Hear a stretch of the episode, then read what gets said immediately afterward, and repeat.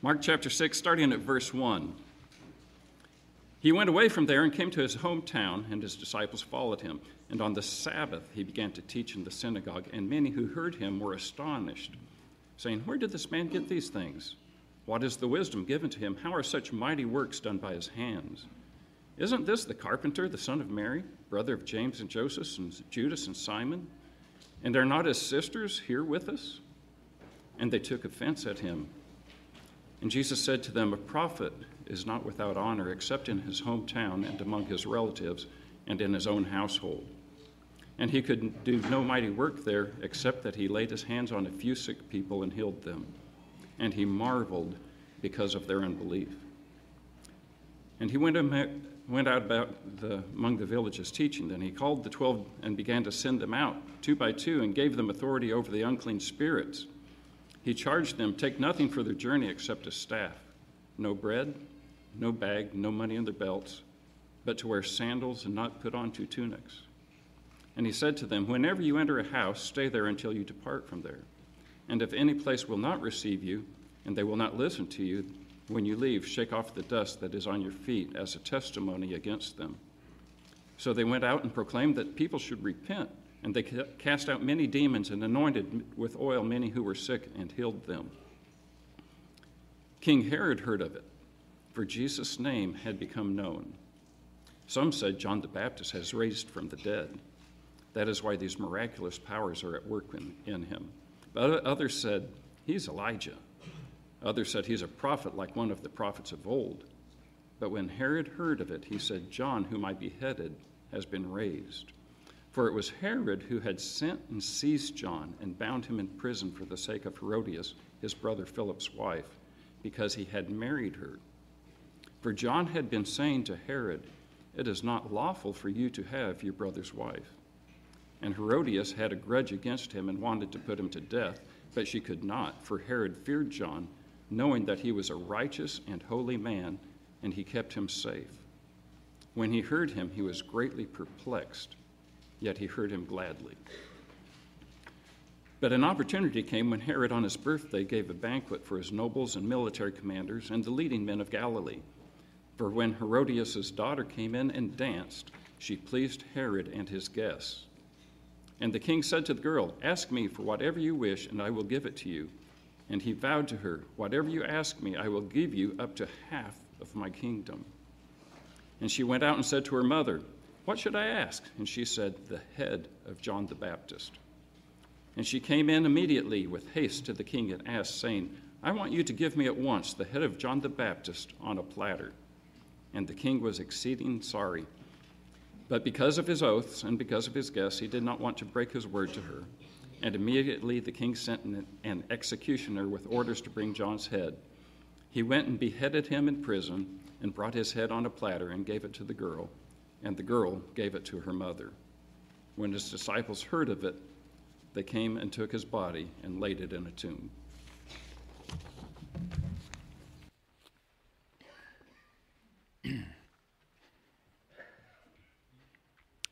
Thank you, Dan. It was well done, an extended passage.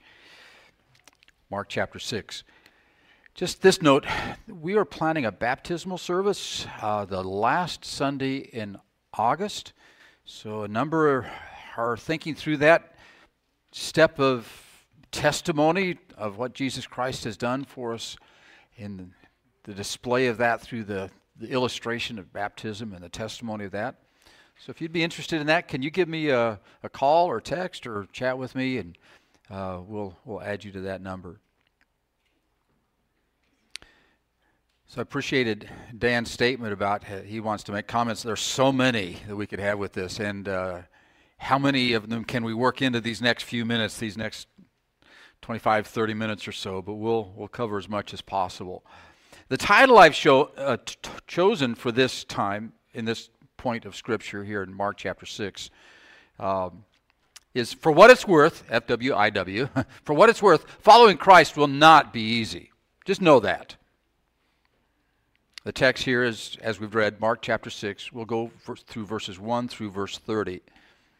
And this passage really is a, it's, it's, it's, a, it's a massive passage, and it's, it's difficult to, to study and to, to really grasp what's going on here, but it's worthy of our attention. And, I, and I've realized that for over 40 years now, uh, my job right here is not to entertain you. It's a good thing because I'm not very good at that. But we must preach the word, be in season, in season, out of season, reprove, rebuke, exhort. And there's going to be some exhortation going on here. Uh, I need to t- look at a passage, just like you need to look at a passage, and determine what it says, figure out what it means, and then know what to do with it. And that's what preaching is all about. Now, we need to make sure that we do what God wants us to do with this. And we need to ask the, answer the question so what? What difference does this make? we're going to focus on that, and you need to be engaged with your heart and mind to be able to identify what is it that God wants you to do with Mark chapter 6. Um, I found a very helpful tool for understanding the Gospels Matthew, Mark, Luke, and John. Uh, that helps it open up and go, oh, so this is what's going on. And, and that tool is this I've learned to view these books of the Bible, Matthew, Mark, Luke, and John, um, as, as a training manual for Jesus' followers. A training manual. Jesus had three and a half years to prepare his followers for, for their life of ministry, three and a half years to ready them for their eternal purpose. And you, right now, Christian, as a follower of Jesus Christ, you have a purpose that God has for you that isn't just for now, but it's for all eternity. So he's readying us for this. And as we learn what he did with the disciples in preparing them for their life of ministry, we do the same. Now, most of the teaching moments happen outside of the classroom. Um, yes, there are moments that, that are inside the classroom, we could say. Uh, we have the moments like the Sermon on the Mount or the Olivet Discourse that are very instructional. And those certainly are important teaching moments. However, a majority of the Gospels, the teaching moments that are happening there, are as they go about life along the way. And you'll find with your children, most of the teaching moments are happening as you go along. It's not as you're sitting down with instruction. Those are good, but there are times where you just have to teach along the way as you go. And that's a great teacher who can do that. And Jesus was the master teacher. So he's taking some moments along the way to prepare them for what they're going to be facing as they seek to serve the Lord in their lives. So let's learn from that. He needed them to know that following him as the Christ, the Messiah, it's not easy. And it never has been easy. Christ needs his followers, us, to know that discipleship is not for the faint of heart. So take courage and be committed to this.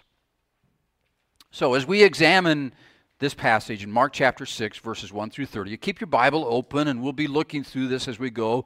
And we're looking for issues we must face as followers. And there's a level of commitment that, that Jesus calls for in the face of hardship that we have to face, all of us. And this is going to be required in discipleship in order for us to prepare, find our purpose, and persevere. Lord, would you take these moments to exhort us in this way as we follow your path? You will show us the path of life. In your presence is fullness of joy. We'd ask that you'd help us to persevere. We pray in Jesus' name. Amen. Mark chapter 6, verses 1 and 2. All right, we'll just start with verse 1. He went away from there and came to his hometown and his disciples followed him. Now, I tend to just kind of skip over the opening points, but I want us to, to stop and think about this matter of, of these disciples following Jesus. They followed him, they were followers. Disciples, um, this word in that language, matheo. They were doing the math, they were figuring out the answers to the process. They were learners. These disciples followed. Uh, this, this idea has it comes from a word that, that has the idea of, of going down a path together. On our sign out front of our church, we have Walnut Park Baptist Church, and underneath that it says, following Christ. We're not taking our own path, we're following what Jesus has for us. There's a path. And this word of following in this language has the idea of, of assisting as you go. You're not just walking along, you're participating. Christian, your life as a Christian is not one of just observation. God calls for your participation. You are assisting along the way and you're helping in the cause as you go. You're a follower, so you're participating. They were right there with him, doing what he was doing with them. That's very important as we understand this matter of discipleship or following Christ. So we're looking for these teaching moments of, of what it means to be one that's fo- a disciple that's actually on the path working with Christ. And the first teaching moment in this passage that I've found is this As a follower of Christ, prepare to face rejection. The rejection of Christ. Uh, as a youth pastor, when I first started out in ministry, my pastor said, Dave, the reason you have this job is to per- so you can know how to face rejection.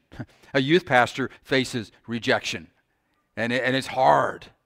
But that's part of the, the Christian life.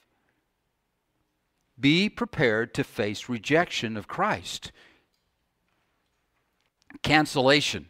You will face cancellation. That's a terminology we hear nowadays.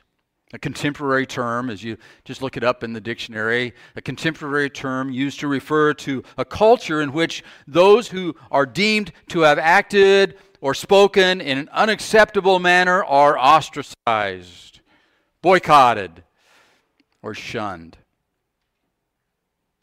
To be voided, to be put aside, silenced like the third grade bully who gets everybody else to not like you and to shun you. Grown ups are doing that with cancellation.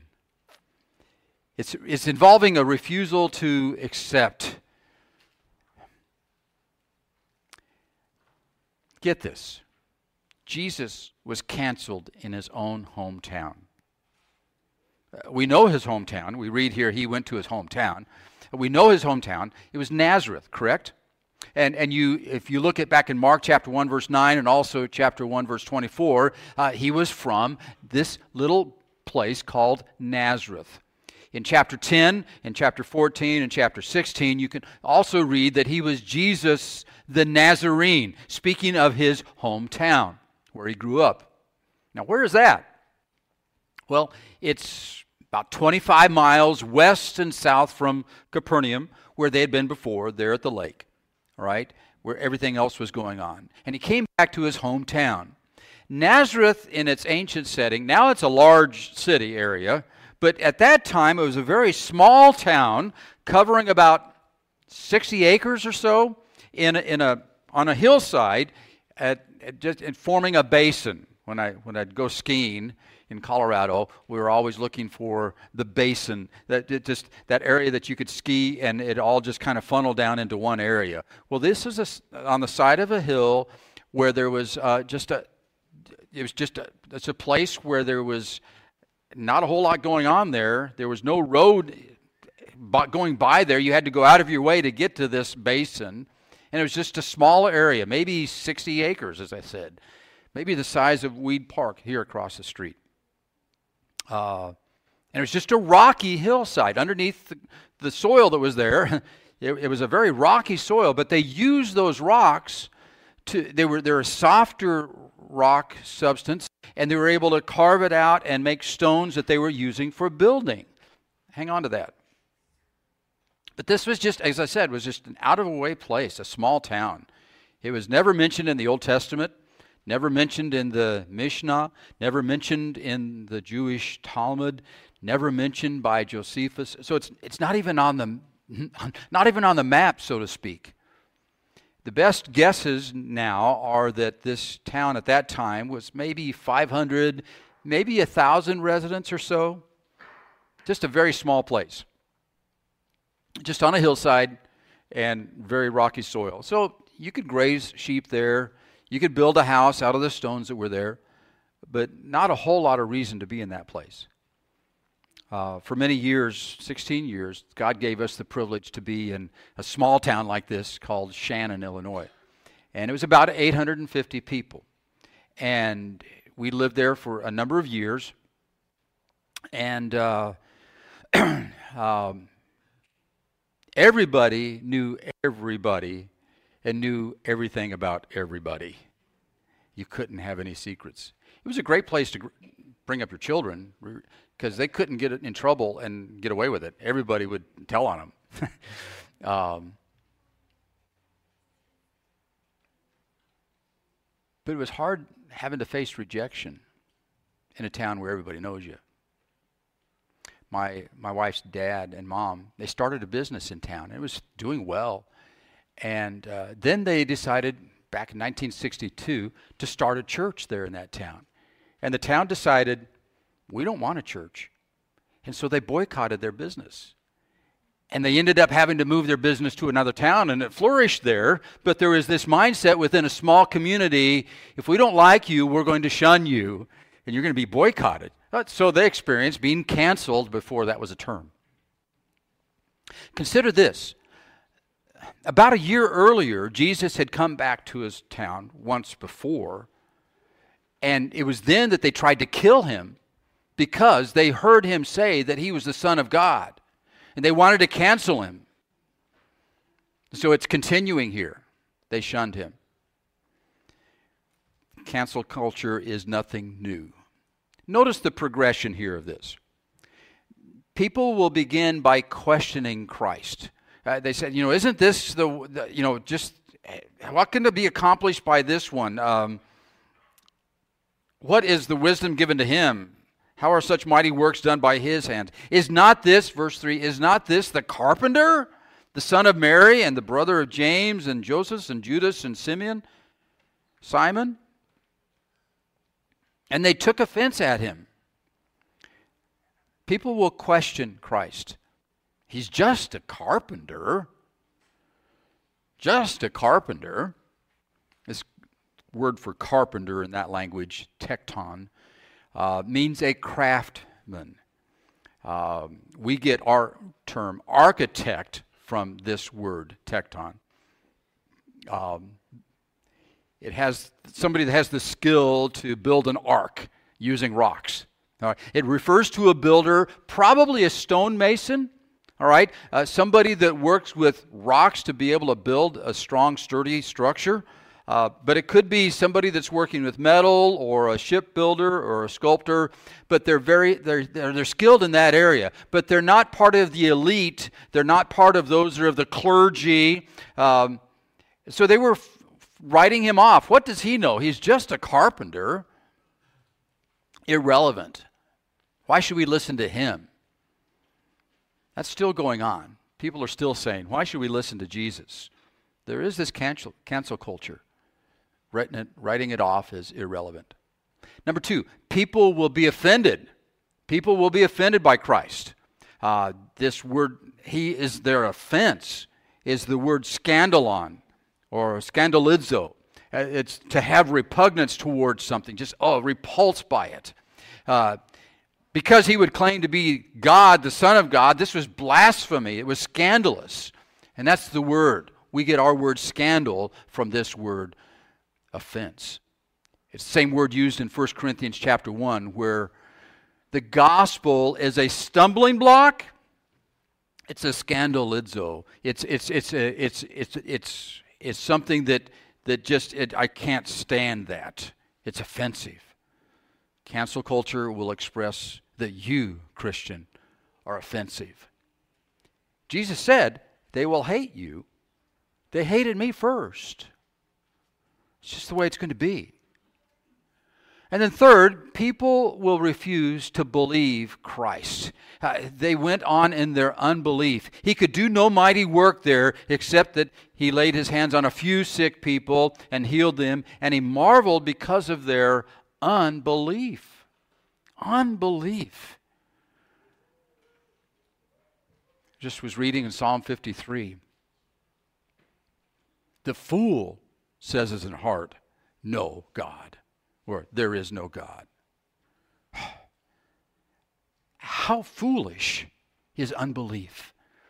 Unbelief chooses hell. Unbelief chooses Satan. Unbelief chooses sin over what is right. Unbelief chooses life without God, thinking that they can live without God, and we cannot. Is that really what you want? It doesn't make sense. Unbelief doesn't make sense. And it's amazing what unbelief does in the face of all the evidence that there is a God who is our creator. We're accountable to him. And God has spoken to us through this book, the Bible, and he's given us the only way that we might have life. He is the way, the truth, and the life. And so it, it's startling how this unbelief takes hold. People will refuse to believe in Jesus. And Jesus was shocked by their unbelief. It wasn't, uh, wow, I've never seen anything like that before. It's, it's unthinkable. It's, why would they think that way? Yet, all around us, we have a world that's rejecting Jesus and refusing to believe. And it's heartbreaking. I think that's the word here. It's heartbreaking. And these are the people that he's grown up with, people that he knows so well, family members refusing to believe. You're going to face that, Christian. As you are following Jesus, you're going to face many who will be unbelieving. But I want you to note in verse 6, he went on among the villages teaching. He kept on speaking the truth. He did the next right thing. He didn't stop because of a little bit of a discouragement. He went about among the villages teaching. He just kept on doing the next right thing, despite the cancellation that he was facing. Christian, don't waste your emotional energies on those who seek to cancel you. It's going to be part of what you have to face as a follower of Jesus. And I told you, this is not entertaining, but it's what we need to hear, is what Jesus wants us to know as followers. Secondly, there's another teaching moment in this passage. Uh, as he calls the twelves and, and sends them out two by two. And here's a teaching moment. As a follower of Christ, purpose to fulfill your responsibility with the gospel. Followers learn to assist what God is doing, what Christ is doing. And you have a calling that God has on your life to do what in your place where God wants you to serve. Certainly, in this passage, these apostles had some unique responsibilities given to them as apostles at that time as they were preparing the way for getting ready for the church to take off in Acts 2. So they had some unique responsibilities given to them. They had authority over the unclean spirits, they were casting out demons, they were healing the sick. By the way, God still does all that, God is not limited. But I just don't see that future generations in the early church or even today are gifted with those kinds of sign gifts, shall we say, or those verifying gifts. Those gifts that, now, God can do that. And God can work any way He chooses. But Christians, we need to be focusing on the responsibilities that we know we have. And here are some universal responsibilities for all the followers of Jesus Christ. Number one, be willing to be sent. He, God still sends. And He sends them out two by two. Two are better than one, we read in Ecclesiastes chapter 4. There's accountability there's strength. By the mouth of two or three witnesses, every word shall be established. There's confirmation. You're able to further your word with the words of another as you work together. So here's the question Where is Christ sending you? Where is Christ sending you? It may be just right across the street. It may be where you're working. It may be in your home. It may be a conversation you have on the phone or texting or but where is God sending you? It may be across the oceans. It may be to Papua New Guinea. Where is Christ sending you in his kingdom purpose? You have a purpose to fulfill. And who is it that God wants you to do that with, two by two? Secondly, be willing to have a walk of faith, walk by faith. In verse 8, sometimes this involves having a limited set of resources. Here, he said, put aside all these other things, don't take all these things you don't really need. Basically, this is carry on baggage. All right, that's all you need. There are times when we have more, but there are times when we have less. It's not what we have that makes life meaningful, it's what we do in Christ's kingdom. So sometimes we have to go with less. And even in this case, there were some that, that were rejecting them, so they had to move on. Dust the dust off your feet because they're not listening. And number three, be willing to proclaim. This is very important. Be willing to proclaim repentance. They went about speaking repentance. And so must we. Repentance. That's a big word. It's, it's the word that, that is not just the idea of feeling sorry about something, it's something that's happening in your heart and your mind together at the same time where you're coming to a conclusion things have to change. Right? Repentance is it's got to change. Metanoia, it's a change of mind and heart that you come to a conclusion that it's got to change. And Christian, that's we are called to a life of repentance where the Holy Spirit will not be sending you on a guilt trip, but he will be stirring in your heart to continue to change, to continue to, to draw near to the Lord, to, to, to grow in grace. He wants to help you. All right? So so continue to change. And but it starts with the gospel. We need to see this that there's some bad news that we're all sinners. But there's some good news that Jesus Christ gives the solution, and He rescued us from sin if we will follow Him. And that following is the repentance, where we change our mind and change the direction. Instead of going our own way, we follow Christ with the good news. We were emphasizing that throughout our soccer camp. What a joy it was to watch the children grasp this difference. Pastor Jordan really upped the game with his, with his demonstration of the gospel all week long. And uh, uh, the kids got this message. They realized that the God is the creator of all, uh, but bad things happen because of our sin.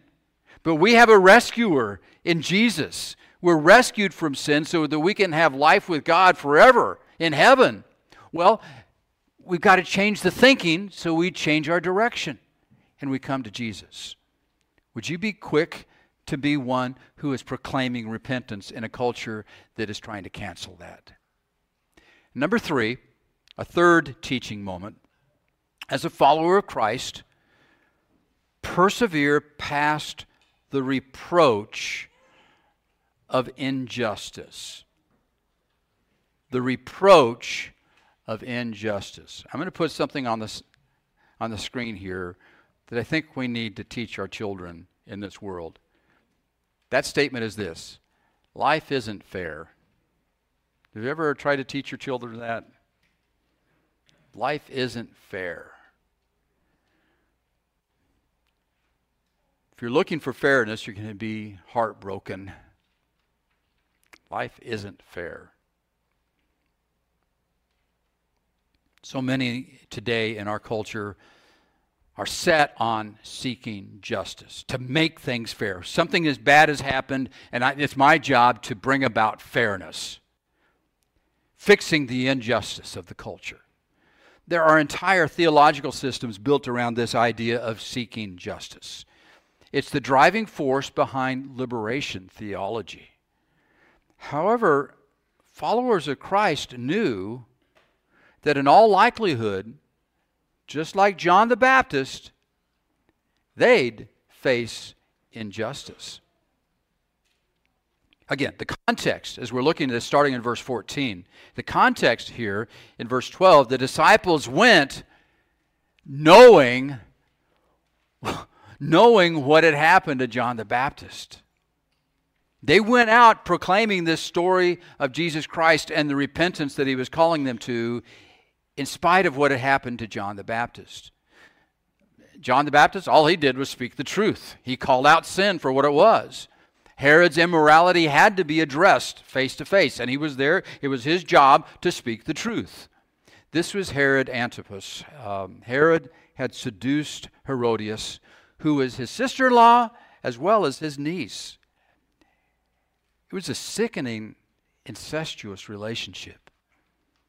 But the culture thought that's okay. It's whatever pleases you, whatever makes you happy. No one else is getting hurt. But it was sin. And John told Herod that it was not lawful for him to have his brother's wife. And that didn't go over so well. Herod had John arrested and imprisoned him in, in a desert fortress down by the Dead Sea. Uh, then Herod throws a party. You have the rest of the story here. His Herodias' daughter comes in for a dance. They're so moved by that you can have whatever you want. And she says, I want the head of John the Baptist. Ask your mom, what do you think I should have? Get the head of John the Baptist. Kill that man. And they did that. They did that. Unthinkable. Yet in their mind, they thought they were justified. They could, they could do it, so they thought it was okay. Interesting.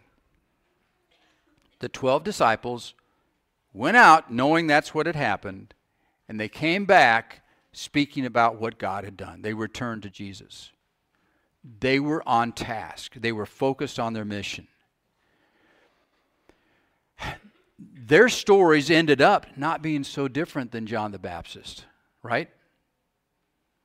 Every single one of them was treated unjustly.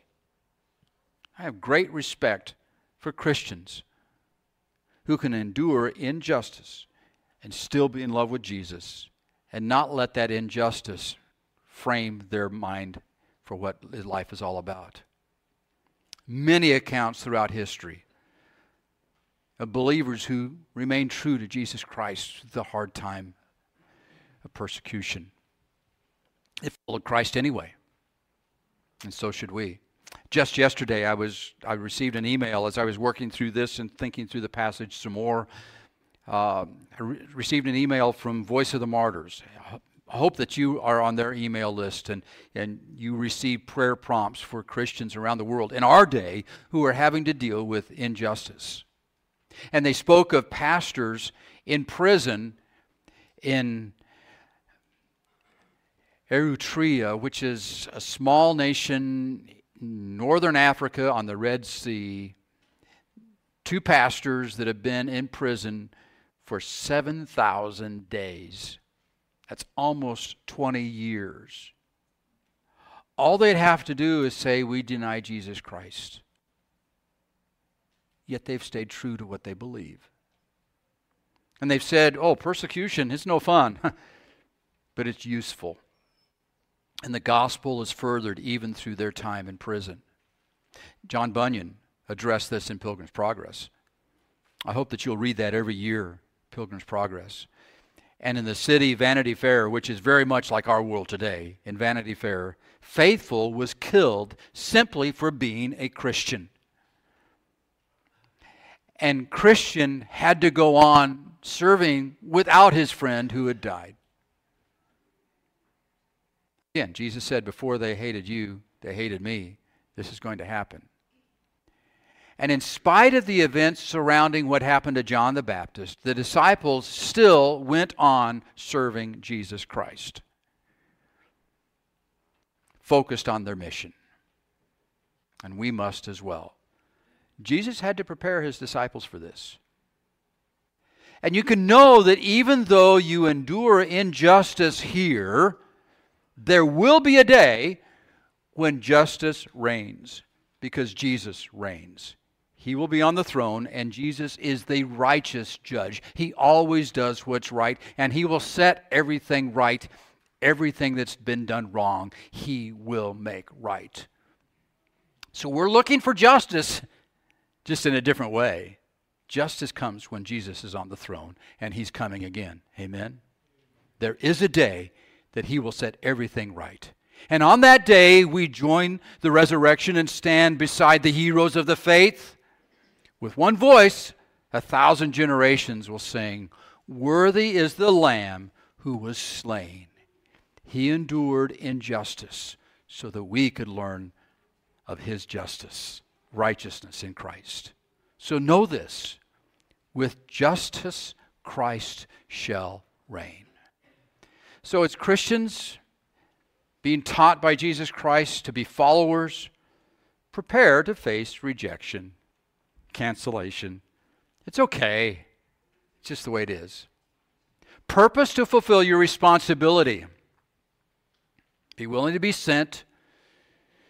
Limit what you think you have to have. And recognize your call to preach repentance. Let it be known even if they don't want to hear it. Speak the truth. And definitely persevere past the reproach of injustice. Oh God, thank you that you sent us Jesus Christ. Thank you that Jesus prepares us as followers to know what it means to live fully by His grace and for His eternal purposes. I pray that you'd use this passage in Mark chapter 6 to lead us in your way as we seek to follow you by faith to testify of your grace in this day. And help us to remember there's a day coming when it will be worth it all because we'll see you face to face. In Jesus' name we pray.